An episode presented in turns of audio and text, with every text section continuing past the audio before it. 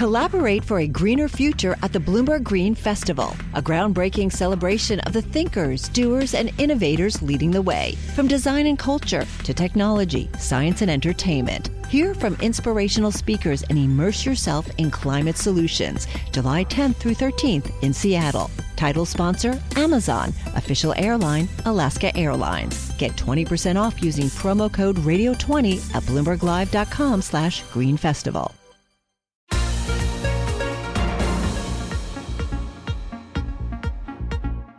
Welcome to the Bloomberg P&L podcast. I'm Pim Fox along with my co-host Lisa Abramowicz. Each day we bring you the most important, noteworthy and useful interviews for you and your money, whether you're at the grocery store or the trading floor. Find the Bloomberg P&L podcast on Apple Podcasts, SoundCloud and bloomberg.com.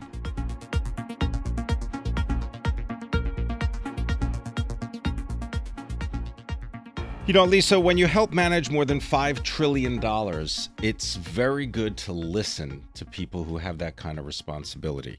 And we're lucky to have Greg Davis. He is the Chief Investment Officer for the Vanguard Group. Total assets under management, I'm sorry, I misspoke. $5.1 trillion. So we have a $5.1 trillion man in the office. Well, it's great to be here with you today. All right. Uh, let's for, uh, let, let's let's do the, the the sort of news stuff first, and then we can get into some details because we, we want to get your thoughts on a lot of stuff. Uh, the jobs, uh, the non-farm payroll report today. Your your reaction, your thoughts. You know, it was slightly weaker than what we expected, but if you take into consideration the two-month revisions of fifty-nine thousand dollars, fifty-nine thousand jobs, we thought that was uh, still a relatively strong report. You saw the unemployment rate tick down slightly, and the underemployment rate U6 ticked down even more at 7.5%. So overall, we thought it was a solid report. And just real quick, do you care about the trade tensions or is it all just noise at this point? You know, I think you have to pay attention to it, but I think at this point it's still early on and there is a lot of noise in that. And I think the market has really discounted, just given the com- you know conversations that have been happening for the last several months, that you still have to wait and see how it plays out over time. And the markets have actually held in pretty well given that tension. All right. So, what are your uh, three top bets for this year? So when we think about for our, for our active, you know, our active fixed income portfolios, again, what we've been trying to do is trying to be a bit more defensive when it comes to the credit space, given the fact that valuations when it comes to investment grade bonds and high yield are not as attractive as they were, you know, over the last 10 years or so. So we think there's been a lot of spread compression. We view that as a place for us to be slightly more defensive. And given where we are in terms of the economic cycle and what the Federal Reserve is doing, there's a risk that as the Fed goes to more restrictive policy, in emerging markets, investment grade, and high yield will also all be impacted from a negative standpoint. Investors may have been complacent in getting double digit returns in the past. Are they going to have to readjust their thinking? Absolutely. If you look at where valuations are around the globe, I mean, our uh, our investment strategy group has recently done our done their analysis in terms of expectations for the next 10 years. And when you look at the US equity market, the expectations there are that you'd get a 10-year annualized return of about 3.9%. When we ran the same analysis 5 years ago, the expectation was closer to 8%. The reason that means a lot today is that we still think that outside of the US, given valuations, that international equities actually offer more compelling value and that the returns over the next 10 years are going to be somewhere in the neighborhood of about 6.5% or so. So again, the, you know, basically saying that investors need to focus on international diversification. And the other thing I would point out is that the fact that yields have started to rise, cash, treasuries, investment grade bonds are actually more of a compelling investment today than they were five years ago. So it's actually a, a real competing force relative to equities in, in certain cases. All right, now let's get to the real issue. Let's talk about fees. Let's talk about the fact that Fidelity is trying to be you, trying to beat you uh, by uh, to, uh, being the first fund uh, to offer zero fees, basically free funds. And this made headlines earlier this week. So is Vanguard concerned that Fidelity is going to out Vanguard Vanguard? The way we think about it, look, we have we have a mutual ownership structure, and you know the way we see these stories playing out, it's really the Vanguard effect, right? At the end of the day, because of Vanguard's approach of continually lowering fees for our investors, we're seeing more and more competitors continue to lower fees for their investors as well. And for the overall marketplace, we think that's a good thing. But when you look at Vanguard specifically, the average expense ratio across our entire complex, both index and active, of which 25% of our funds are actually actively managed, our complex wide expense ratio is 11 basis points. And although we might have some competitors out there that use a loss leader strategy and reduce the cost in certain areas, across the board, investors still get tremendous value by coming to Vanguard in our ownership structure. I just want you to go back to something that uh, you kind of alluded to, which is that investors are going to going to have to get used to something different, meaning lower returns. Mm-hmm.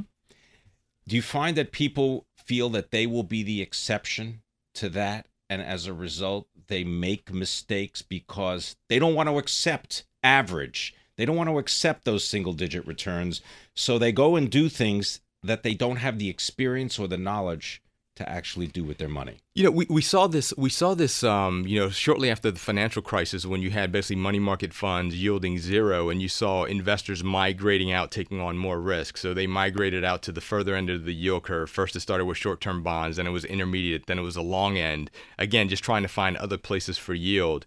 And then they started going deeper in terms of credit risk by going into, you know, high yield. And then they started to expand that even further by going into bond-like products on the equity side, REITs, high dividend yielding stocks. But the great thing now is that when you look at the valuations around around the marketplace, what you can see is that investors don't need to take as much risk anymore. At least at this point in time, you're not benefiting a lot taking on a lot of duration risk and taking on that interest rate exposure further out the curve because the curve is so flat. So you can avoid having some of that volatility by being more focused on the shorter end of the curve. But for most investors, we would tell them to again look at their risk tolerance, have a balanced portfolio around the globe, both um, equities and fixed income, and make sure that they're continually rebalancing because some of these ratios can get out of line over time. So, given the fact that we're moving into a more volatile period, supposedly, um, do you think that we've seen peak passive? No, I, you know, when you think about uh, no, I, I don't think that's the case when you think about when you think about the value proposition that passive passive um, offers to investors, it's that they have they get an they get a market return at a very low cost. And what it's been shown is that active managers really have a hard time in the long run outperforming their benchmarks net of fees. And so unless active managers substantially substantially reduce their fees they're going to have a hard time in the long run beating beating the indices. And that's going to continue to allow um, passive investing to be a very popular you know technique for for investors. Uh, just quickly what is more overvalued today? Corporate bonds, high yield, or investment grade corporate bonds? Um, investment grade corporate bonds, if you look at where they are from a valuation perspective, they're somewhere around the 15th percentile um, from a spread perspective uh, over the last 10 year period. So we'd say they're pretty deeply overvalued at this point in time. I think what you have to really, really be cognizant of is the fact that again, as the Federal Reserve keeps hiking interest rates and they get to that point where they start becoming restrictive in terms of economic growth, that part of the market is definitely going to be at risk for spread widening. So, at what point uh, will they be restrictive? I mean, people are widely expecting the Federal Reserve to raise rates in September. Mm-hmm. Are you expecting two rate hikes this year? And at what point next year, how many rate hikes would be a mistake? So, we're expecting we're expecting two rate hikes this year, both in September and December, and we're expecting somewhere in the neighborhood of two to three rate hikes next year. You know, by the time we get to the second half of next year, we could actually start approaching the restrictive territory, and the question becomes: Is there still enough um, momentum in the economy, both from a GDP growth and an inflation and jobs perspective, that the Fed keeps going? And if that's the case, we may end up going too far. All right. So, what are the chances of a downturn next year? I know a lot of people have been talking about uh, possible 2020 recession. So, in in 2019, our expectations based upon our models are showing, you know, um, the probability of recession in the next 12 months have gone from about five percent to up to 10 percent. Now, what we're expecting towards the tail end, the tail end of 2019, if we're looking forward a year from there, we'd expect we'd expect that the recession risk starts to rise to something like 30 to 40 percent um, over the course of the next year. So that would take us through the end of 2020. Today, we got the news that the Intercontinental Exchange plans to launch uh, a regulated physical Bitcoin futures contract and warehouse in November. What's the conversation at Vanguard about cryptocurrencies and Bitcoin? We're not fans of we're not fans of of, of Bitcoin. Um, we are very interested in the technology that underlies Bitcoin in terms of blockchain and what it can do in terms of increasing efficiency when it comes to settling transaction, receiving index data, and things of that nature. But the concept of investing in Bitcoin, we think that's a bit of a speculative bubble. All right. So the blockchain trend perhaps is not more hype than it is reality because there have been some studies that show that no we think there's real potential there All in right. terms of increasing efficiencies and uh, and again that's that the reason we're interested in that is because to the extent that can help us drive down costs even further we think there's value there so what about flows what are you seeing there and uh, is there some divergence between institutional flows and individual flows right now so we haven't seen a big divergence. Um, so this year, this was through June. Um, we have taken in about 100 billion in cash flow, and that's been broken up between. I'd say about half of that was in U.S. equities, with the uh, in in the equity market, with the majority of that going into index products, and then we've had uh, you know fair flows. The rest broken up between um, fixed income as well as money market. So money markets has really seen a lot of growth this year, just given the fact that the curve has flattened so much. Uh, the flows that you're talking about, do people look at the expense ratios first rather than the product? I think informed investors will always look at the expense ratio first. Um, you know, when when they've made the decision that they want to invest in a money market product or a actively managed fund, the expense ratio is something they should always take a look at. Uh, and especially in an environment where you're expecting returns, whether or not it's on the bond side or even on the equity side, to be somewhat muted relative to what we have experienced historically expense ratios make a big difference. It's eating more and more of your returns if you're in a high cost product relative to a low cost product. Do you think we're ever going to see a fund that actually pays investors to invest with it? You know, there's all kinds of marketing gimmick, gimmicks, so I'm not sure. You know, maybe it's possible. I, I, I don't know. I really don't know. I, I mean, like, do you think that it, we're going to be close to zero for almost all funds in five years? I- I think it's difficult to tell, but I would I would I would expect that you will see this continued this continued impact of you know firms that have economies of scale will continue to lower prices, and the firms that are you know higher cost producers will continue to struggle. Quickly, what's your biggest mistake you've made over the last 12 months? I, I would say we were probably, as a firm, we were probably a bit slow when it comes to, um, uh, a bit too early, I should say, when it comes to um, reducing our exposure to investment grade credit. Uh, again, we expected that uh, spreads would widen out at some point in time, and we were a bit too early, to, a bit too early to that trade. Um, so I'd say that was probably a bit of a, a bit of a miss from our perspective but not a miss that you've seen $100 billion of inflows this year and that you are a $5.1 trillion man. Greg Davis, thank you so much for being with us. It is such a pleasure having you. My pleasure. Greg Davis is Chief Investment Officer at the Vanguard Group. Vanguard's total assets under management, $5.1 trillion. It is an economy unto itself.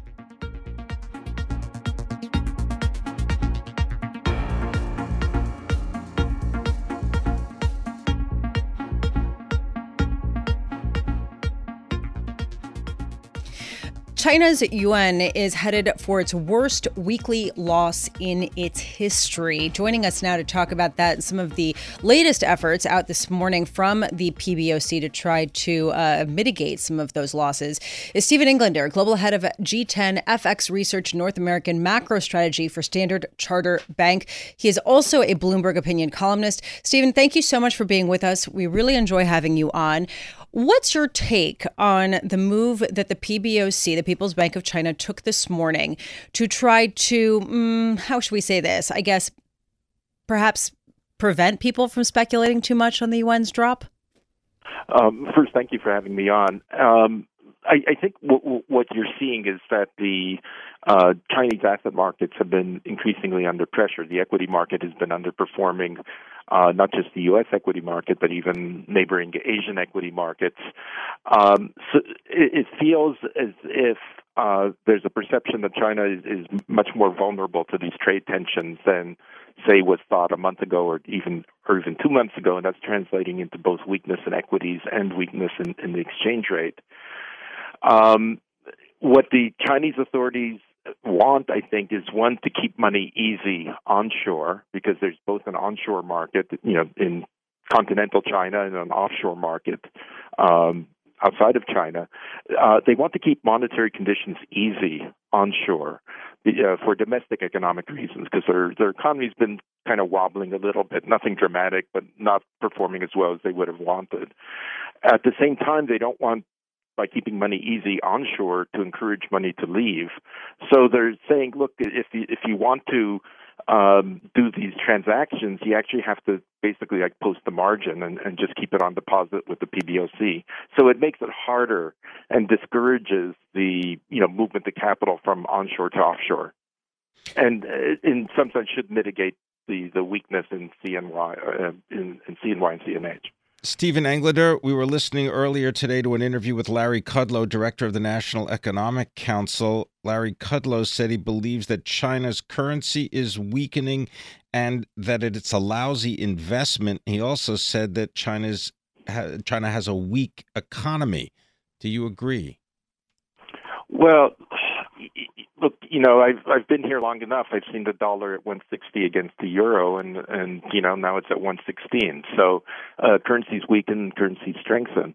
I'd say the Chinese the Chinese economy it's it's it, as I said before it's disappointing. It's not doing as well as some people, you know, many people expected. But it, it's not in free fall by any means. It's just like uh, you know, call it a bump. And I think the uncertainty uncertainty about the the tariffs is adding to some of the pressure. But it, it's not a crisis. It's it's uh, you know it's it's an irritant. Is the way I would characterize it. So, if it's an irritant, would this be a good opportunity to invest in China? Well, you know, I, I think if you're investing in China, you're you're making uh, a bet that the tariff issues will be resolved in, in a kind of you know what most people expect to happen, which is that the uh, U.S. and China will have very low tariffs, and they'll keep on talking about intellectual property, which is a much more complicated issue. Um, if you believe that that's going to be the ultimate outcome, notwithstanding the short-term gyrations, um, you know, China would be very interesting given given how much it's sold off. But you know, you you have to be clear that you you have a strong view that this will be resolved in a way where we don't where everyone doesn't end up with 25% tariffs on each other. Stephen, you've been uh, covering the FX markets and engaged with them for about two decades, and uh, you've seen a lot of different phases. Has it ever been harder?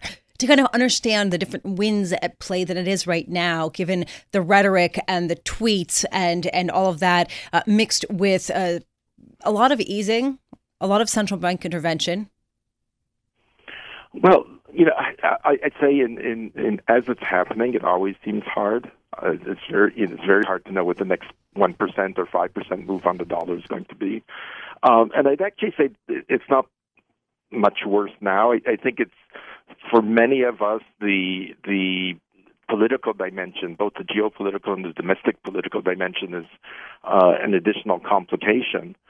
Uh, but you know, you look at volatility in, in FX markets it's far from, from being extreme. So I, I think it's, it's, something you just adjust to.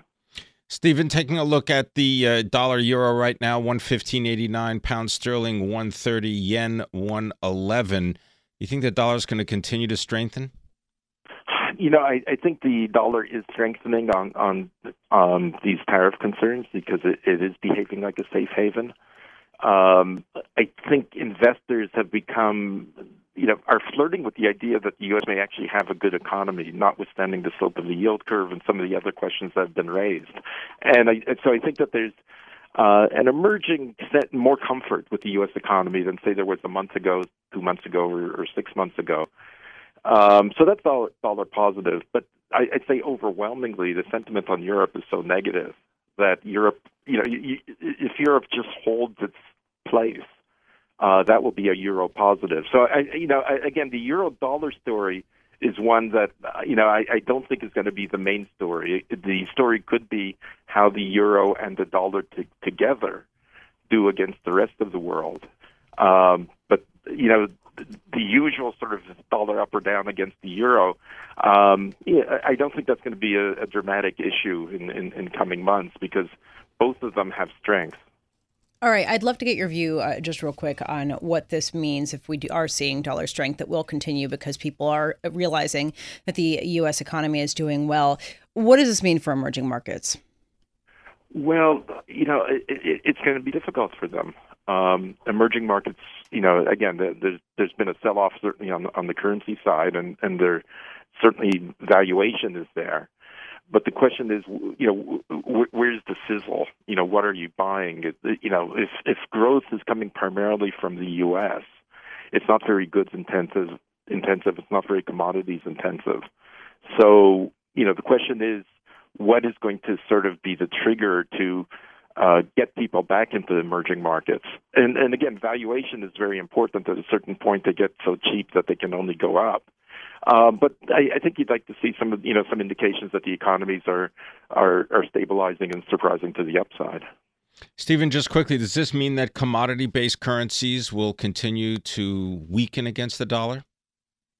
Yeah, I, I think you know there's a structural story here, which is um, you know we buy services on the margin. We don't we don't buy commodity intensive goods. You know Europe is growing, but they buy services as well. I, I, I think it you know th- there's a supply demand balance, but sort of an uphill battle for for the commodity producers, especially if China is looking soft. All right, we got to leave it there. Stephen Englander is the global head of G10 FX research and North American macro strategy for Standard Chartered Bank, and he is also a Bloomberg opinion columnist.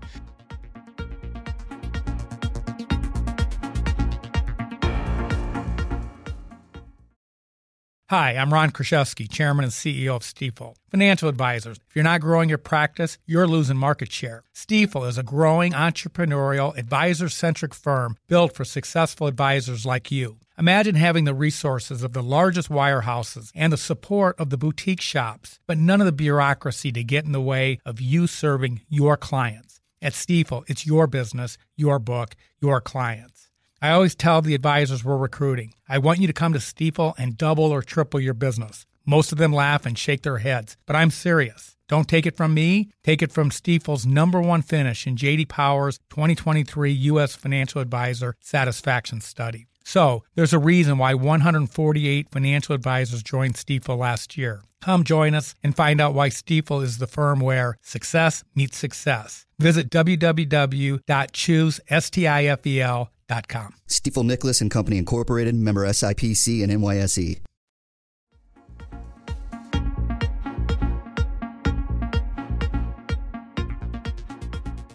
Will the explosion of money creation catch up with the U.S. economy? This is one of the most difficult questions of the moment, especially as the Federal Reserve continues to uh, raise interest rates uh, bit by bit to try to get to some normal level. To weigh in on this, I'm very, very happy to say we are going to be joined by Amir Sufi, professor of economics and public policy at Chicago's Booth School of Business. Uh, Amir, thank you so much for being with us.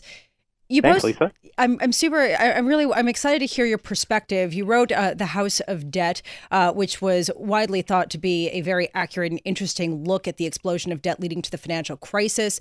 Uh, you just posted an article uh, that was published again. Uh, a rise in household debt systematically predicts a decline in subsequent GDP growth. This was a line from the report. Where are we now in terms of credit explosion, and what does it say about growth going forward? So one of the uh, positive signs is that the household debt expansion during this recent cycle is not nearly as dramatic as what it was from 2002 to 2006 and that's mostly because you know most of household debt is associated with mortgages and housing. And the boom we saw from 2000 to 2007 was just unprecedented in history. Nowadays we have more auto debt more student debt, but just the magnitude of the increases is not nearly as large. So that's one positive sign.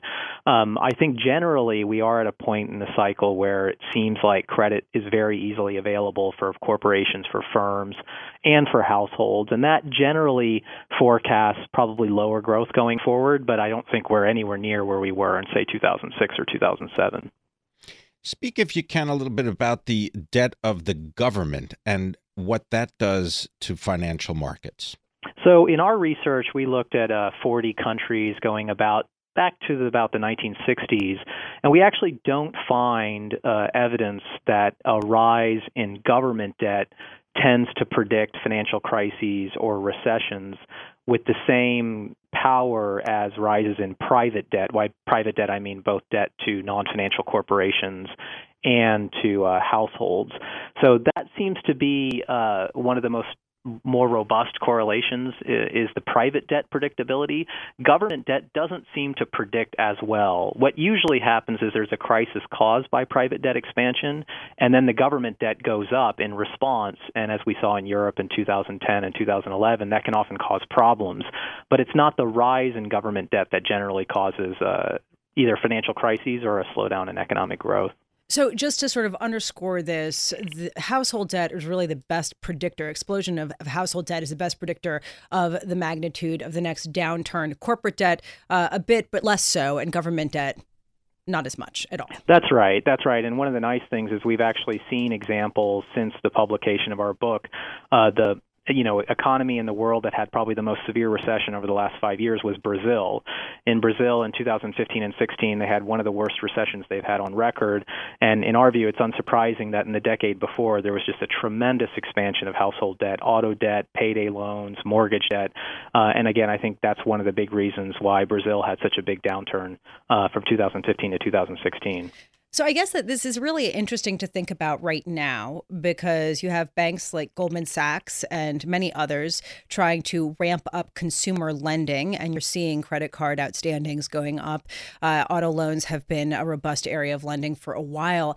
I'm just wondering, at what point do you start to get concerned that we're heading toward another uh, sort of peak that could uh, foretell some pain? Yeah, I mean, I've been looking at the data, especially in the auto market and the credit card market, as you point out. Those are really the markets that seem hot um, in terms of the willingness of creditors to provide more financing to consumers. Uh, there's a few questions about what the trigger would be that would cause those markets to suffer. I've been thinking a little bit about a rise in gas prices, for example. If gas prices were to rise one or two dollars per gallon, you could imagine a lot of people with a lot of auto debt don't have much room to adjust, especially if you think about drivers for Uber and Lyft. So it doesn't seem like a disaster is imminent to me, but I'm thinking about the kinds of economic shocks that would lead to a situation in which consumers have a difficult time paying back the interest payments and principal on those credit cards and auto loans. And the rise in gas prices is one that I kind of think of. And uh, of course, any labor income shock to the economy would would be dangerous in all of our research, there's usually some shock that you need in order to get the high household debt to then really have a bad effect on the economy. The collapse in house prices, for example, in 2007 and 8 is really what happened then. What effect does the deregulation of financial industries have on the health of an economy? Well, one of the big uh, points of our recent research is to show that deregulation in the long run and there's a lot of research to support this, improves financial efficiency, it improves uh, the allocation of credit uh, and growth of an economy. But in the short to medium run, think about three to five years, it sometimes can basically amplify the business cycle. That is, a deregulated banking sector kind of throws a bit more fuel on the fire during booms, and then subsequently, oftentimes, we see more severe recessions. Uh, the 1989 to 1991 recession, for example, was preceded by a huge wave of deregulation in the banking sector that we argue in some of our research led to an expansion uh, of lending, especially to real estate and commercial real estate, which then made the recession of 1989 to 1991 worse than it otherwise would have been.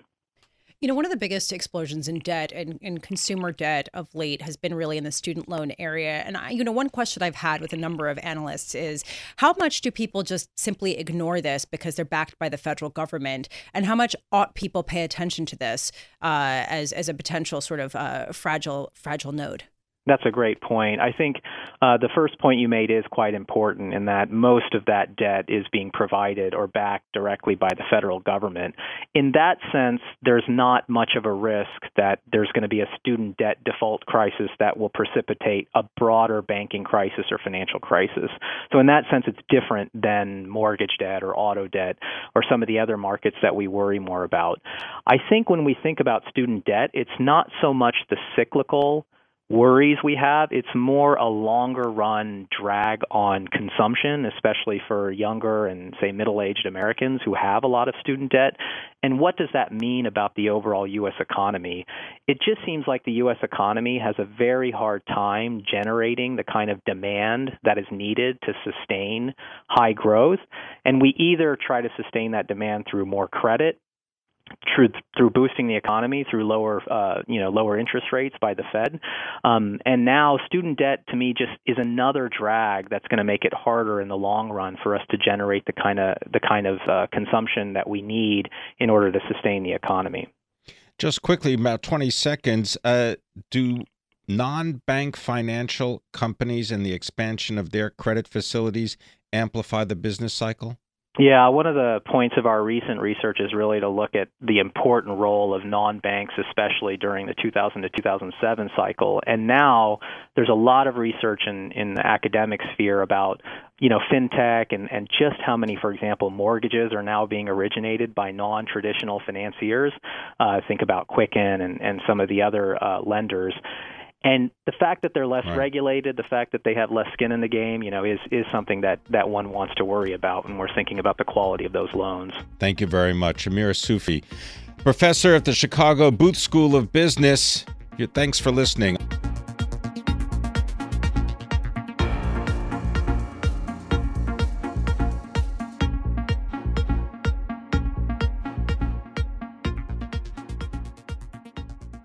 For more, more, details about the job market, we turn to Tom Gimbel. He is the chief executive of LaSalle Network. It is a national network for job placement. Tom, thanks very much for being with us. Can you explain why you we don't see wages rising as fast as many would like? Yeah, absolutely. Number one, we're, we're in a global economy, so it's not it's not as domesticated, obviously, as it used to be. So we're not competing against our neighbors in the cul-de-sac or the high rise for jobs. So we are competing against people in in India, in China, in in Latin America, and when you're doing that, and those companies um, are not at the same level of compensation and societally wise, you're going to have people that are paid less. So it's not necessarily just that our economy is doing well; it's what labor can be acquired for. So that is still a major issue. So, Tom, just to push back a little bit, because we hear about shortages of certain types of workers, uh, shortages of construction workers, of truck drivers, of plumbers and builders, and all sorts of uh, industrial jobs here in the U.S. Would there not be a shortage if perhaps these these companies just offered more money? Unfortunately, that's that's not the case, and the reason being is look at truck drivers, where there there's a huge shortage, and companies are willing to pay a lot more, but people don't want to be truck drivers. Now, there's reasons behind that, where to drive a commercial truck over state lines, you have to be at least 21 years old. So you get people that don't get their college degree that start in a career when they're 18, and they're not going to make that shift. We've also seen a situation due to the the quote unquote gig economy, where people are doing stuff that are, are no skills required and non-office jobs or construction jobs that are easier on the body, like being an Uber driver, and that's taking people away. So now you've got where we really have gone from manufacturing and distribution economy to service economy, and so we're seeing that just paying more isn't going to do it unless you're targeting the right people, and that's where businesses have to evolve. Is where they're going to find the people, how they're targeting the people, and the most important thing that hasn't been touched on in this economy is training and development to acquire hire and retain staff. Well, do uh, do job applicants have the uh, the skills and the experience necessary for the jobs in growing areas like technology, healthcare, uh, logistics? Yeah, and and there really is. It's a tale of two economies, right? It's the blue collar economy we were just talking about, and then it's the white collar economy um, of technology and sales and marketing, and that's where the the discrepancy is. And so when you look at the long term unemployed, that number really didn't change in this report and hasn't for some time because those folks they're they're out of this economy. They don't have the skills gap, to, or they because of the skills gap, they can't get back in unless they move downstream into a lower level position or a blue collar job, and they don't want to. So what we have to do in the skills gap is figure out a more college graduates are going to get jobs than ever before and we're not seeing any slowdown in that area. And number two, if companies really need people to continue to grow profits and revenue and shareholder value, they need to spend more money in uh, training and development. So one thing that I'm trying to understand as we focus on the average numbers that we get out is how bifurcated is the market for jobs between sort of the, the top earners and the low earners? Are we seeing faster wage uh, gains at the top of the income sphere uh, versus the lower one?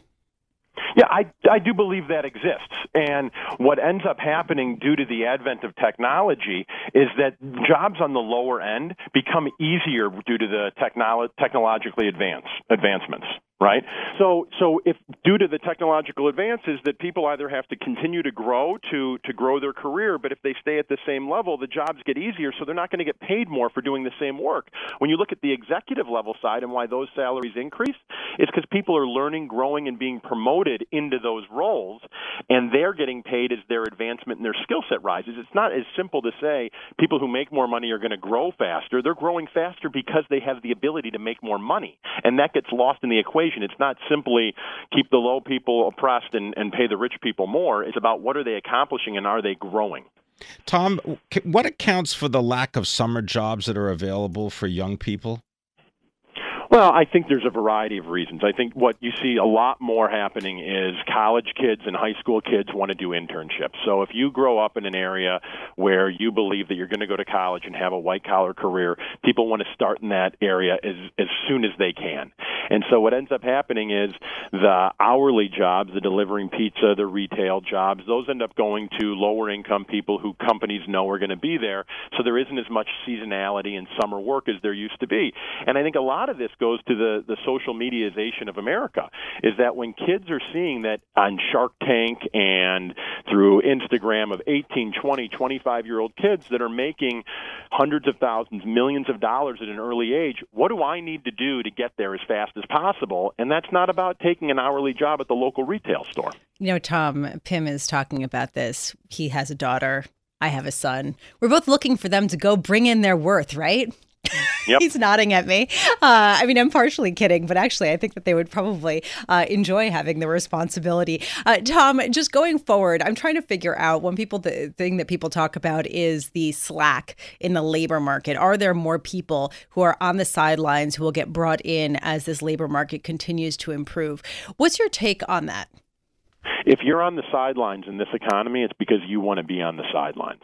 And I, what I mean by that is you may not like the position that you can go and play in the game, but you can play right so doing the sports analogy you may want to be a quarterback but if the position that's open for you that the the coach likes is at wide receiver if you want to play in the game be the wide receiver. Don't complain that you're not the quarterback. And so the white collar analogy is you may have had a job doing accounting or finance. In this economy, if you can't get a job doing accounting and finance, then you're not good enough to be at it. So you've got to take a job at a lower level. It might be administrative, might be in a call center, might be blue collar. So, but if you want a job and you want to make money and you don't have one in this economy, you're the problem. So then 30 seconds, if you're the pro- if, if you're saying to these people you're the problem and there still is um, a pretty low prime age participation rate relative to history. What's that all about? 30 seconds. No, it's about it, accountability right? So the participation rate of people is it, what happened during uh, the recession in the in the 30s was people would they double up and have multiple families living in houses and sell apples on the street for a dime. And what we had coming out of 2009 was an entitlement situation, and people think the government's going to be there to support them. And today we're in a situation where there's a skills gap, yet there's a ton of jobs available, blue collar and white collar. People need to get off the couch and take get back in the game. There you go. Tom Gimbel with some tough talk. Tom Gimbel, founder and chief executive officer for LaSalle Network, based in Chicago. Uh, he said just uh, in some notes to us ahead of this that he has been in this business for more than 25 years staffing, and this is the best jobs market he has ever seen. So there is no excuse. If somebody doesn't have a job and wants to have a job, they should be able to get one. Thanks for listening to the Bloomberg P&L podcast. You can subscribe and listen to interviews at Apple Podcasts, SoundCloud, or whatever podcast platform you prefer. I'm Pim Fox. I'm on Twitter at Pim Fox. I'm on Twitter at Lisa Abramowicz1. Before the podcast, you can always catch us worldwide on Bloomberg Radio.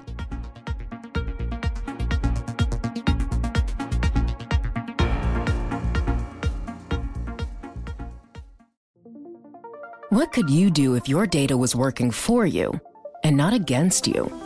With Bloomberg delivering enterprise data directly to your systems, you get easy access to the details you want, optimized for higher level analysis, and financial data experts committed to helping you maximize your every move.